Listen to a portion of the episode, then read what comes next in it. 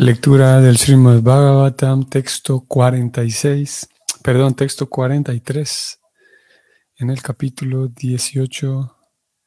Bienvenidos, comenzamos.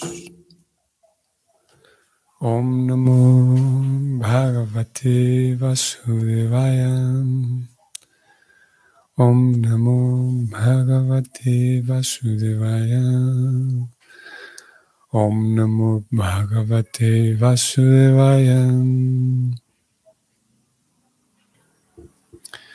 Este fue el verso que leímos ayer. Bueno, ayer leímos 42 y 43. Sí, entonces vamos al siguiente, 44. Tad adya napapam paityana navyam natasya vasor vilumpakam parasparam nanti sapanti vriñate pashum striyurtam purudasya voyana. La traducción es la siguiente. A causa de la terminación de los regímenes monárquicos, y ya que truanes y ladrones robarán la riqueza de la gente, habrá grandes desórdenes sociales. La gente será herida y matada, y los animales y las mujeres serán robados, y nosotros seremos responsables de todos esos pecados. Como hemos venido leyendo de la, de la monarquía, el verso mismo señala que al acabarse los regímenes monárquicos habrá desórdenes sociales. Y hace algunos días mencionábamos, bueno, no muy reciente en realidad, como esta era una, esta monarquía que, presenta el, el Bhagavatam de esa antigua sociedad védica, no era una monarquía absoluta, sino constitucional, en la cual el rey no, hacía, no simplemente hacía lo que se le placía y ya está. No es que el rey tenía eh, plena autoridad para hacer lo que le plazca, sino que, como hemos sabido, como hemos leído, el rey tenía un, ¿cómo se llama? Un gabinete de consejeros que todos eran brahmanas, todos en realidad eran ellos, podemos decir, quienes, quienes eh, gobernaban y el rey era la figura, era la persona. Pero el rey simplemente no podía hacer nada que violara ni, ni el bienestar de los ciudadanos, ni que violara la dignidad de nadie. Y los brahmanas, el gabinete que tenía siempre estaba cerca. En realidad gobernaban, como digo, todos ellos en conjunto. El rey era la, el, rostro, ¿no? la cara ante todos, pero en realidad no, simplemente no podía hacer lo que le plazca. Y debido a que gobernaban entre todos ellos, siempre había un eh, eh, había una consideración por el bienestar y la dignidad, no solamente el bienestar y la dignidad, sino por una preocupación porque cada quien tuviera su propio cultivo, se cuidaba no solamente de la, de la salud de las personas, se cuidaba no solamente de la economía y la prosperidad de las personas, sino que se cuidaba de su cultivo, de, la cultura de las personas. Se cuidaba y, se, de acuerdo con las escrituras, se procuraba que cada niño tuviera la educación suficiente de tal manera que, comprendiera y asimilara la cultura, lo importante que es el cultivo personal. Así que había una preocupación y un, y un cuidado y una protección por el desarrollo espiritual de las personas. Vamos al significado. La palabra na nosotros, entre paréntesis nosotros, es muy significativa en este verso.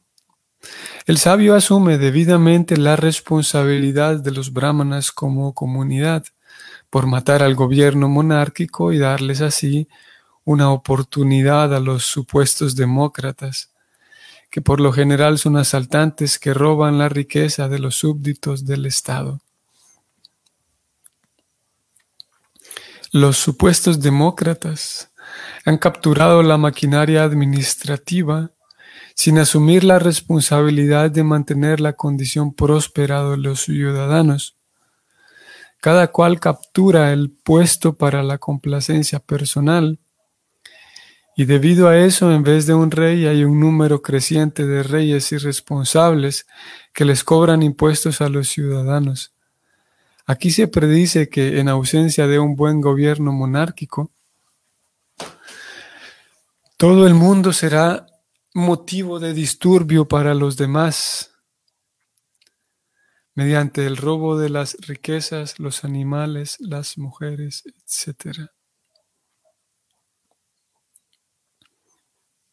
Un significado corto, aquí termina el significado. Mm. Es sabido ¿no? para todos como el, el, se, se volvió natural, no natural, sino se volvió común, sí, y común por todos lados, el, ver a los seres vivos como simples objetos, y cada vez más.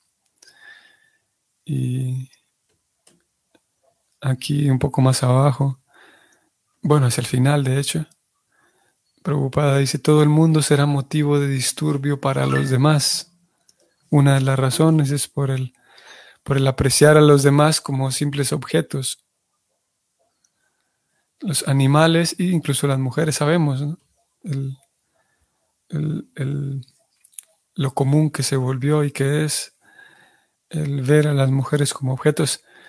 Y hace unos días también hablamos un poco del tema, como por naturaleza, por, sí, por la propia naturaleza, la propia biología y los condicionamientos eh, psicofísicos, es natural que el, dentro del reino animal, incluidos los seres humanos allí, de acuerdo a un estudio de la biología y la zoología, es, siempre la, el animal de, de, ¿cómo se llama? De sexo femenino, quien siempre es el, cortejado y es el, macho siempre el que intenta eh, atraer la atención de la hembra y por lo tanto hay un, hay un patrón natural, hay un patrón diseñado por la Prakriti en el lenguaje de la Gita. La Prakriti, la Prakriti es la naturaleza que diseña los diferentes, los diferentes condicionamientos psicológicos y físicos y la Prakriti entonces tiene esa configuración. La Prakriti funciona así, que es el, aquel ser vivo en, cuerpo masculino busca llamar la atención y busca atraer y convencer al ser vivo, al alma que tiene un cuerpo femenino.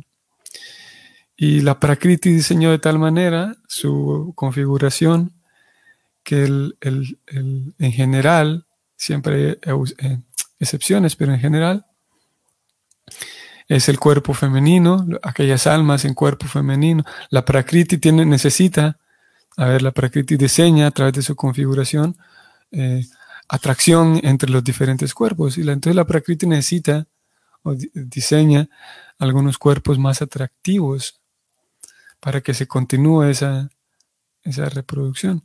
Y en general el, el, patrón es que aquellos seres vivos que reciben cuerpos femeninos, ese cuerpo femenino es más atractivo. Por lo tanto, si encontramos, cuando llega el momento en el que encontremos un desequilibrio, como aquí el sabio está prediciendo, eh, debido a que ya no habrá gente que cuida, al, no habrá buenos administradores, habrá un desorden por todos lados. Y si hay desorden moral, naturalmente al haber desorden moral hay un exceso de placeres, ¿no? la, pobre alma condicionada y más si pierde la cultura, entonces el, alma siempre intentará buscar placer porque es su, naturaleza eterna. Y al no tener información de la cultura, buscará placer en, los estímulos, en los estímulos sensoriales. Y el estímulo sensorial más intenso es el, el placer sexual. Eso de acuerdo con las escrituras y eso de acuerdo con la experiencia de prácticamente cualquier persona. Y al, entonces, al, al haber una ausencia de cultura y un deseo por placer, y ya que los únicos placeres que se conocen por la ausencia de cultura eh, son los placeres sensoriales, el placer que tiene que ver con el poder, con el explotar a otros, el placer que tiene que ver con, la fama, el placer que tiene que ver con los, cinco sentidos, como Prabhupada lo llama también.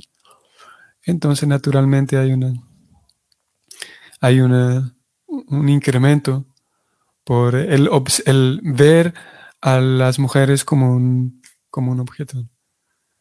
Porque, como ya dijimos, eh, por disposición natural de la Prakriti, por diseño y configuración natural, hay, los cuerpos femeninos son más atractivos y, y, al haber una ausencia de cultura, entonces naturalmente se, se termina viendo y tomando a, a, las mujeres como, como un objeto, como un simple objeto un objeto que puede ser robado como si fuera un animal, como si fueran los bienes de alguien más. Es por esa razón que incluso aquí el, el verso mismo lo pone así. Preocupada también lo destaca. Em, ¿Había algo más que iba a mencionar acá? Ah, sí. Preocupada habla entonces que una vez yéndose o acabándose el, el sistema monárquico, aquel rey que cuidaba bien la cultura propia, la, cultura suya y la cultura de los demás, habiéndose acabado eso. Entonces, preocupada dice, eh, los supuestos demócratas han captado o capturado la maquinaria administrativa sin asumir la responsabilidad de mantener la condición próspera de los ciudadanos.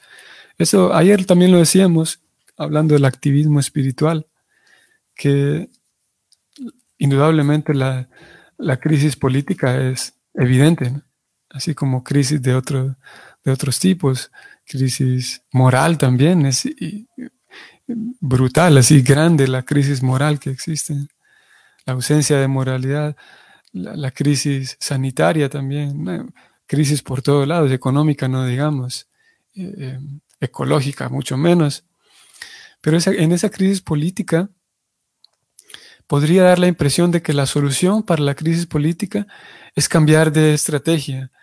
El problema con toda nuestra sociedad es que nos volvimos muy capitalistas. Entonces hay una esperanza en algunos porque la solución sea un, una sociedad más igualitaria, en donde no hayan pobres, en donde redistribuyamos la riqueza, en donde nada le pertenezca a la propiedad, no haya propiedad privada, sino que todo sea del Estado, porque el Estado es del pueblo, en fin. y hay una esperanza entonces, y hay un debate en cuanto a el problema de nuestras sociedades es que es muy capitalista. Y como hay muchos capitalistas, capitalistas que devoran todo el capital y no dejan nada para los pobres, por eso estamos sufriendo, porque hay muchos pobres.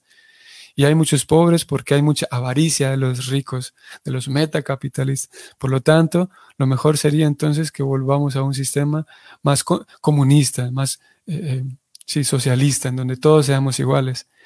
Y lo cierto es que, de acuerdo al menos con un diagnóstico dado por Prabhupada, y teniendo estos recursos de carácter eh, espiritual, incluso esto está haciendo uso de esa filosofía, contemplando el alma, es que tanto capitalismo como comunismo, socialismo son la misma cosa. Mientras no haya una, una autoridad, mientras no haya un, mejor digamos, mientras no haya una cultura, mientras no haya alguien que informe a las personas y forme a las personas y eduque a las personas en lo que es el alma, en lo que son las actividades que, eh, mm, satisfacen al alma, ya puede haber un capitalismo, ya puede haber comunismo, ya puede haber democracia, ya puede haber, ¿cómo se llama? Anarquía, ya puede haber nuevamente monarquía, lo que sea que haya, ya puede ser que la persona viva ella solita en una montaña sin ningún tipo de, autoridades, Pero aún así, si no tiene información, si no tiene formación y si no tiene cultura espiritual, la misma cosa estará viviendo. El alma siempre estará vacía, el alma estará desconectada de lo que le compete, que es la superalma. Y lo mismo al revés. Lo mismo podríamos decir que haya un estado anárquico, que haya un estado monárquico, que haya un estado democrático, que haya comunismo, que haya capitalismo, que haya lo que sea. Siempre habrá desórdenes, sin duda. Pero una vez el alma tenga la cultura, tenga el, el cultivo propio y sepa, por ejemplo, sacar provecho de las herramientas de carácter espiritual que Dios ha dejado por todos lados, en realidad.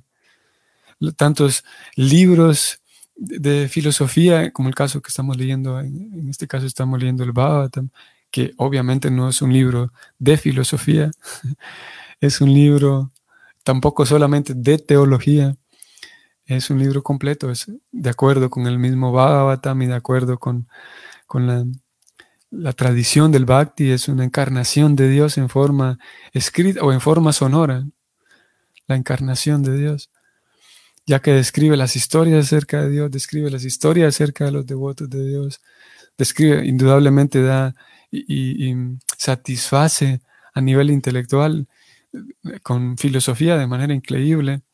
Vemos intercambios interpersonales entre diferentes personajes que aquí aparecen eh, cargados de mucha moralidad, de mucha amistad, de mucha ética.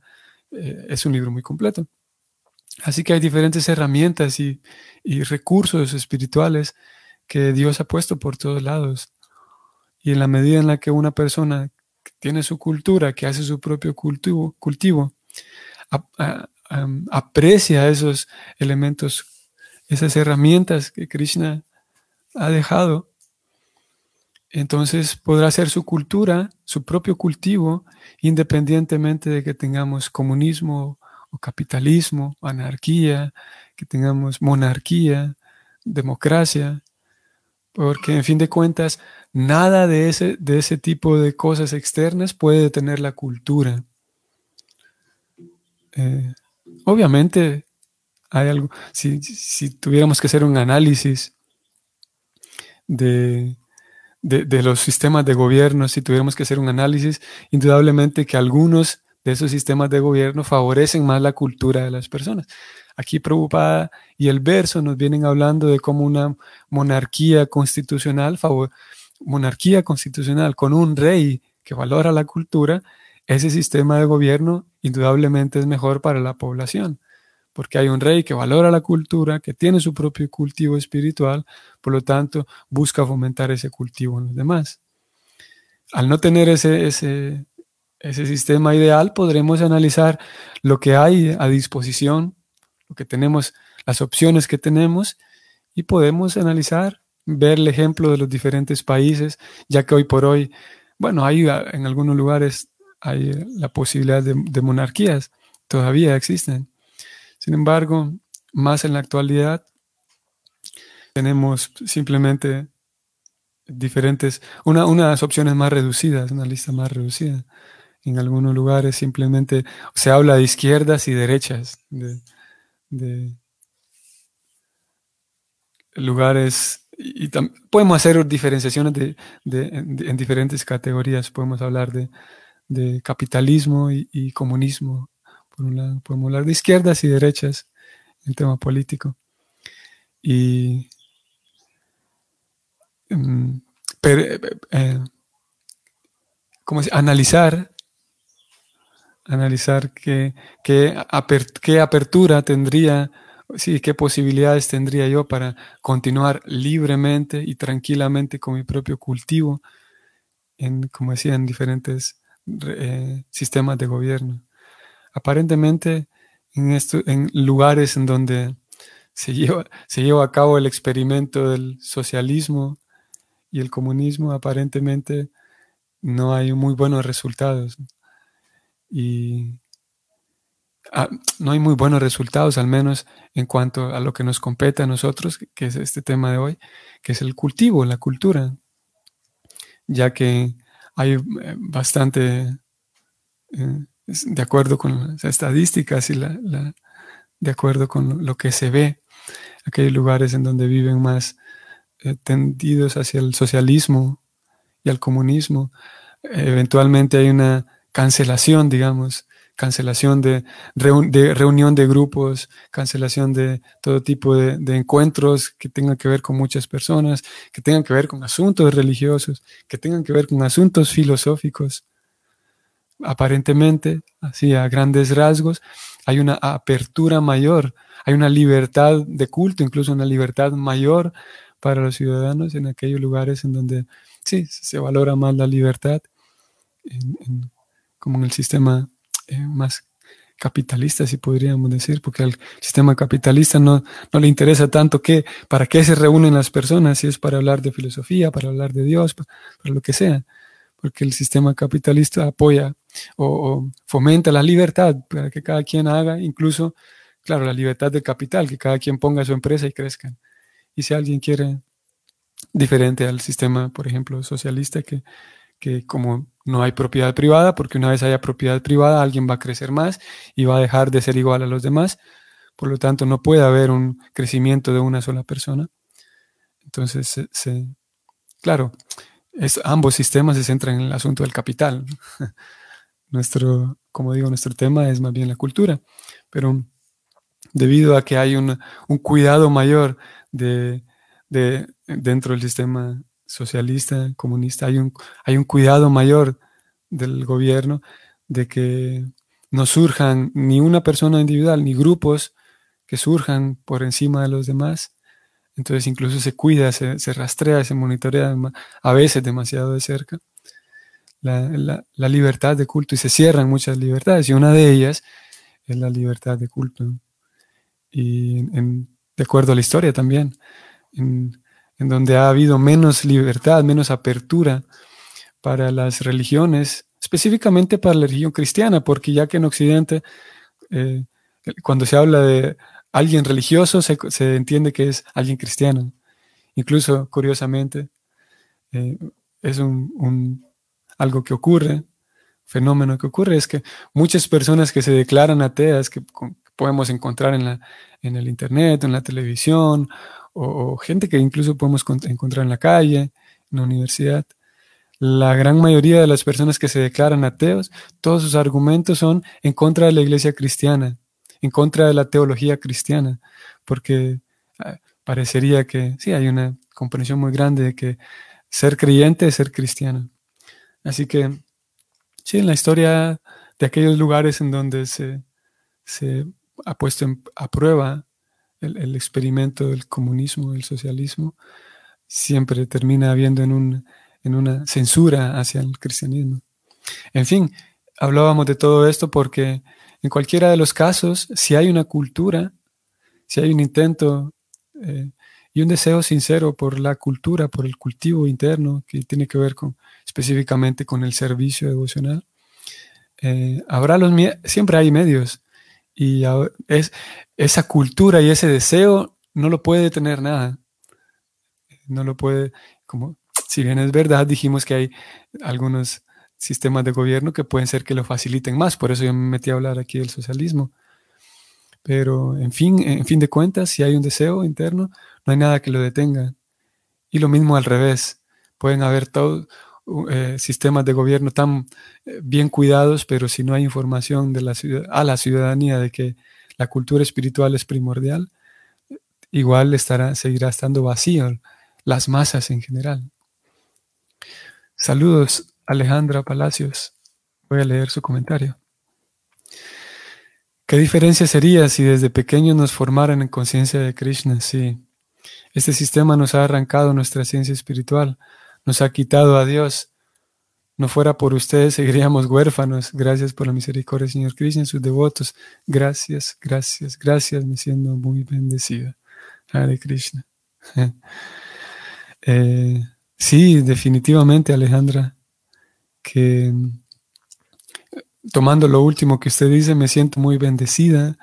Yo me uno también a ese sentimiento y digo, me siento yo también muy bendecido porque yo también recibo, tal como eh, como usted expresa, que si no fuera por ustedes, que me incluye usted a mí allí, lo mismo yo digo de, tantas personas, tantos devotos, que si no fuera por ellos, que eh, estaríamos huérfanos, justo como usted lo dice. Y es el esfuerzo de tantos devotos, de, esfuerzos de diferentes maneras, eh, esfuerzos desde diferentes posiciones que podemos mantener esta, esta cultura. Y decíamos hace rato que, que Krishna tiene tantas, tantos recursos y eh, partiendo de su, de su sentimiento de agradecimiento, Alejandra, podemos realmente apreciar todos aquellos, por un lado, los esfuerzos de los devotos que nos permiten eh, em, mantener ese cultivo constante nuestro, y por otro lado, ciertas herramientas que no necesariamente son de los devotos, como tantas veces lo decimos, qué fantástico, que es simplemente genial que podamos hacer uso de, Facebook, por ejemplo, ustedes están conectados a través de Facebook, YouTube, después la grabación la ponemos en YouTube.